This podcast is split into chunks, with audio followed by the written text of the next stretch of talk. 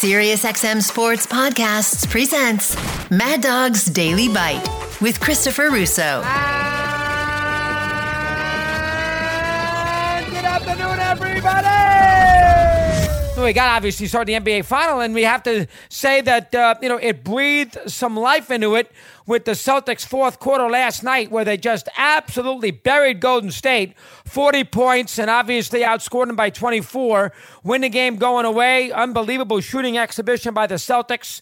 Uh, down 12, start of the fourth quarter. You know all the details as the Celtics really pummel Golden State, and if nothing else, knock a lot of swagger out of them uh, as far as uh, the postseason goes. I mean, listen, I, I, I thought that the Celtics had a chance to win this series, but I'd admit the first to tell you when it was 80 77 72 Golden State, and a uh, Steph Curry three was in the air with a chance to go up 18. I didn't give the Celtics much of an opportunity uh, to win the game in the fourth quarter. They played a very bad third quarter, Boston, especially at the start of it when they didn't play very well. Uh, but they got their rhythm early in the fourth quarter. Jaylen Brown made the two big baskets to get them going, and then everybody made a contribution except for Tatum, who didn't do much in the game. He shot three for 17, but you know uh, White did a great job. He's played very well for him. Horford obviously made two or three huge baskets two threes in succession, then a little two point shot.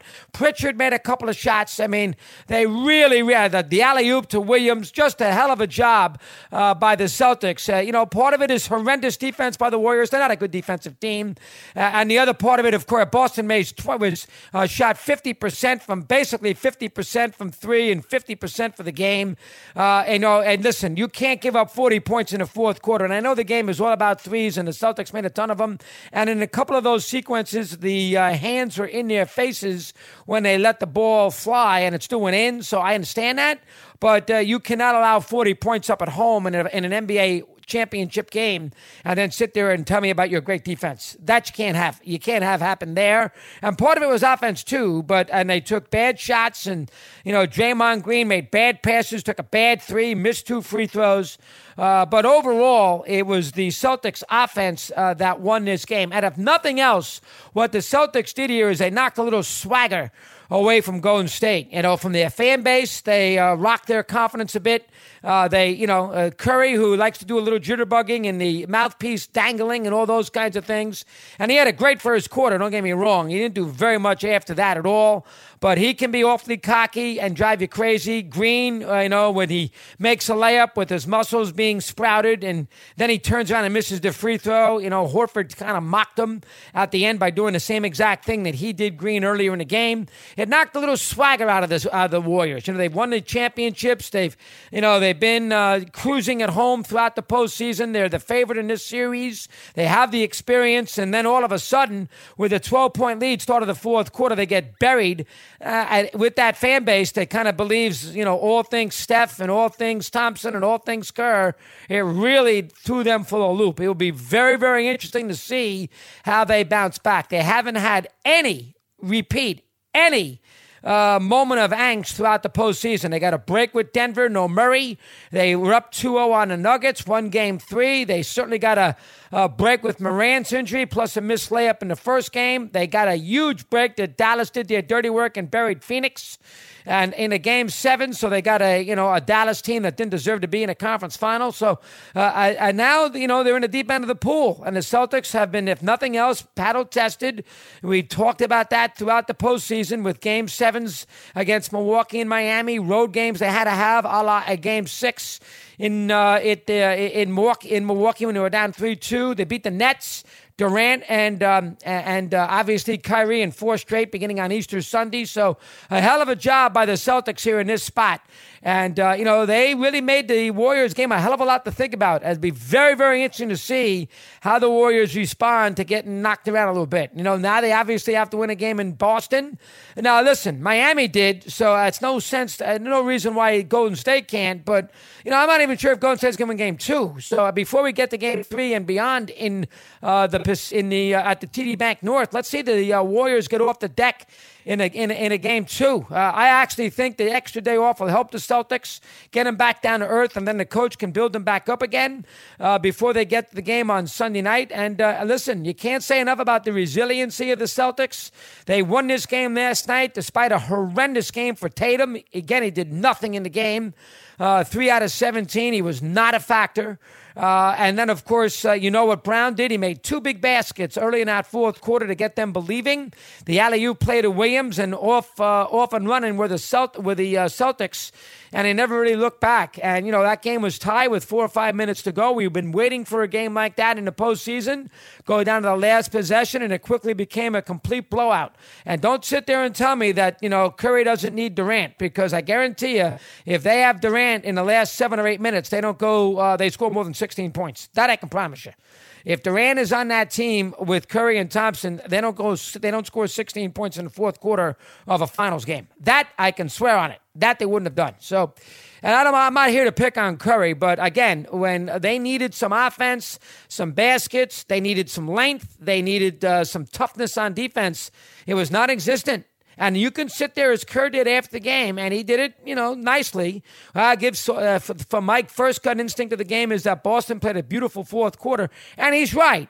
But the Warriors' fourth quarter performance was atrocious. I mean, they, they they played badly offensively, and they were nowhere to be found defensively. You can't allow 40 points at home in a in a in a in a, in a championship game when you have a 12 point lead. That you can't have.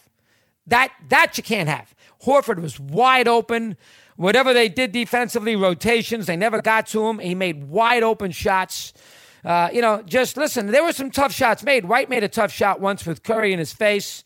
Uh, but again, the thing I like about the game more than anything else, uh, I like the idea that the Warriors are now back on their heels. You know, the Warriors have lived a very charmed life outside of Durant's Achilles, where they had the written, had the uh, built-in excuse when they played Toronto. Uh, I mean, you know, they've you know they've kind of lived a, little bit of a charm life. You know, they're out there in the Pacific Northwest. The whole world thinks they're fun, and he's the greatest coach in the world. And they play a fun style. And boy, how much fun it would be play for the Warriors, a great arena, great basketball spot, all that nonsense. That's all you ever hear. But you know, when they had to go eyeball to eyeball last night they collapse. Now they have a chance to bounce back. Uh, this series is, you know, they have too much firepower not to have an opportunity here. They, uh, you know, to win game two, and then of course go to Boston and figure out a way to win a game, and then we got a best of three. They got home court, so uh, it is, it, it is, it's certainly not impossible. But they gave uh, the Celtics did they gave Golden State a whole hell of a lot to think about. And if I was a Warrior and I blew that lead and I'm walking off that court last night, the last thing I wanted to do is give the Celtics that kind of belief. And the Celtics have a lot of belief on the road to begin with. This is a franchise that won two in Boston, uh, two in New, uh, Brooklyn, they won two in Milwaukee, and they won three in Miami. I mean, and they won a couple of elimination games on the road too. They are not going to be intimidated.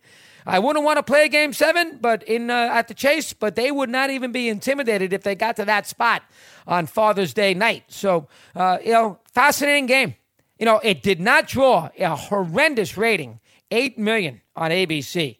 That is a terrible NBA rating. Um, now it wasn't a night, but big deal. I beat the hockey game. You know, I, I, I it's you know they beat Edmonton in Colorado. Really, we're gonna crow about that. I mean, uh, beat a couple of local ball games. I mean, uh, that is a. Uh, I thought they'd do 12 million, and then we, you know, we build upon that as the series went along. That is a horrendous rating. Eight million people for an NBA Finals game between the Boston Celtics and a team that's won three championships with the great Curry, that is a, oh my, it's not because Mark Jones was the play by play guy and he wasn't Breen. We all know that. Uh, it, it, it, and nor was, uh, you know, they needed Van Gundy there in the worst way. Uh, they, it wasn't because the announcing crew was disheveled by COVID. That is a horrendous rating. Now they won tonight, so when you read the stories here, you know today or tomorrow, they're all going to crow about, "Hey, look at that! We had the best rating night. We won the ratings period." Blah blah blah. Eight million people. You know the baseball does that. I mean, uh, and they're on Fox and FS1. I mean, ABC, ABC. Got to do better than that. That's a bad rating. Now maybe Sunday night, you know, eight eight o'clock. You know, people sort of settle in. Ah, let's put the NBA game on, see what's going on. You know, maybe it will build a little interest. But and, and you can't argue the game wasn't close. So the idea that you know the nation went to sleep on it that, that's not the case. I mean, you know, the game was not over. Start of the fourth quarter, and you know, middle of the fourth quarter was a it was a one possession game. The America did not tune in. Surprised by that, very. You and I did, though. And what we do like about it, the Warriors got to go back to the drawing board. The pressure is on them. Let's see them respond. Want more Chris Russo? Listen to Mad Dog Unleashed weekdays from 3 to 6 p.m. Eastern on Mad Dog Sports Radio, Sirius XM Channel 82.